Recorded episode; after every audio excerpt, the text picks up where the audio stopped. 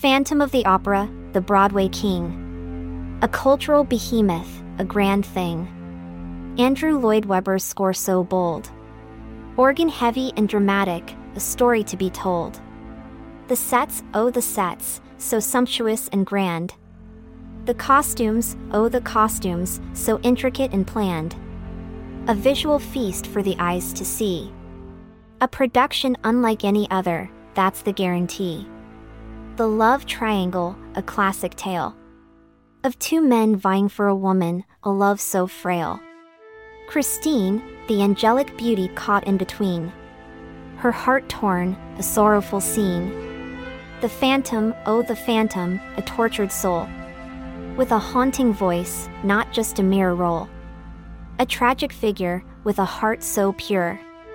A misunderstood creature, much like a lure. Raoul, the dashing hero, a man of wealth. Fighting for his love, a battle of stealth. But the phantom, oh the phantom, a force to be reckoned with. His love for Christine, a passion so rich. The music, so grand and grandiose. The lyrics, so poetic and close. To the heart of the story, the struggle and strife.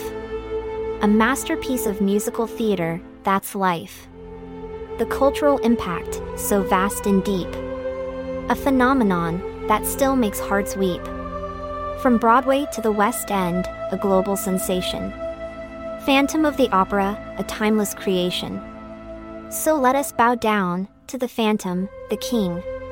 A cultural behemoth that's still reigning. Andrew Lloyd Webber's masterful score. Phantom of the Opera, forevermore.